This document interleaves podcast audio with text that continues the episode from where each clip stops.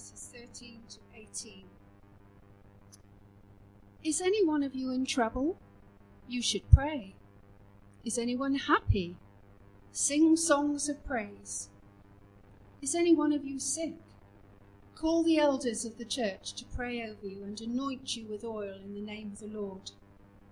And the prayer offered in faith will make you well. The Lord will raise you up. If you have sinned, you will be forgiven.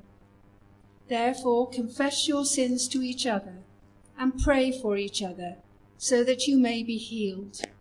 The prayer of a righteous person is powerful and effective. Elijah was human just as we are.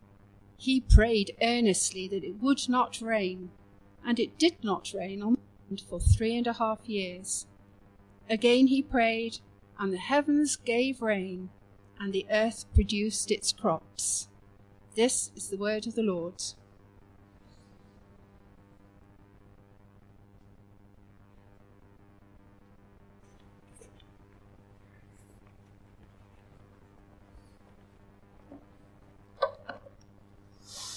Well, it's a privilege to be here this morning and to be the first person to preach in this venue. And uh, I want us to look together at this theme of worship through our words, what we say. Let's just pray together. Lord, we thank you for your word written. And we thank you for the Lord Jesus, the Word incarnate. And we pray that all that I say now and our lives day by day might reflect the character of the Lord Jesus and bring glory to him. For we ask it in his name. Amen. Thirty years ago, I was a Christian minister in London. And recently, someone reminded me of something I had said in a sermon all those years ago. I didn't remember it. And I have to say, I don't remember now what it was he reminded me of. so many words are soon forgotten, aren't they? But I also have vivid memories of things I said even 40 years ago, which I wish I had never said. Words that were hurtful to somebody else, and words of which I am still ashamed as I remember them. I'm sure you have similar memories of things you have said or things that have been said to you. Our reading earlier, uh, our reading that Ruth gave was from the letter of James. And James has a lot to say about words and the words we speak and how we speak. Listen to what he says in chapter 3. I'm going to read some verses from the message. James says, it takes only a spark, remember, to set off a forest fire. A careless or wrongly placed word out of your mouth can do that. By our speech, we can ruin the world, turn harmony to chaos, throw mud on a reputation, send the whole world up in smoke and go up in smoke with it smoke right from the pit of hell. This is scary, says James. You can tame a tiger, but you can't tame the tongue. It's never been done. The tongue runs wild, a wanton killer. On this Remembrance Sunday, as we think back to wars in the past, and the thousands, even the millions who have died, we can think of the way in which words have stirred up hatred and war. The Nuremberg rallies at which Hitler spoke so powerfully and eloquently in ways that would stir up a nation to war. Now, thankfully, our words are not always words like that that do damage. But even our own words sometimes can be like that. We're taken off guard. We say something regrettable something damaging and destructive. We react to a situation where somebody does something to us. Maybe we're out driving and we don't care much for how somebody else has driven or pulled out in front of us or cut us up in some way. And what comes out of our mouth? Or maybe somebody has said something to us which has just stirred up a fire in us and we just want to get back at them or to defend ourselves. And we say words quickly and thoughtlessly which are damaging and think later, where on earth did that come from? Listen to what James goes on to say, writing to early Christians, Christians years ago. He says to them, with our tongues we bless God our Father with the same tongues we curse the very men and women he made in his image. Curses and blessings out of the same mouth. My friends, this can't go on. A spring doesn't gush fresh water one day and brackish the next, does it? As we gather as a church today, our mouths are filled with praise of God. We've praised God with our songs. We've come before Him in prayer. And those of us who lead or preach speak words which are filled with a, the wonder of God. We speak to you of all that God has done, and your hearts are moved. Or maybe in your own homes, as here, you come before God in prayer, pouring out your thanksgiving, or earnestly praying for situations with prayer like that of Elijah that may move the very heart of God. But how is your tongue used on Monday when you're not in this situation? What kinds of things occupy your speech then? or when you're in very different company. The purpose of this series on whole life worship is to remind us that God's word calls us to a worship that occupies every part of our lives, not just when we're met here on a Sunday. Every part of our lives is to be offered to God as an act of worship and is to glorify Him. Do you remember the passage from Colossians that Paul was speaking on two weeks ago? The passage ended with these words from Colossians 3:17.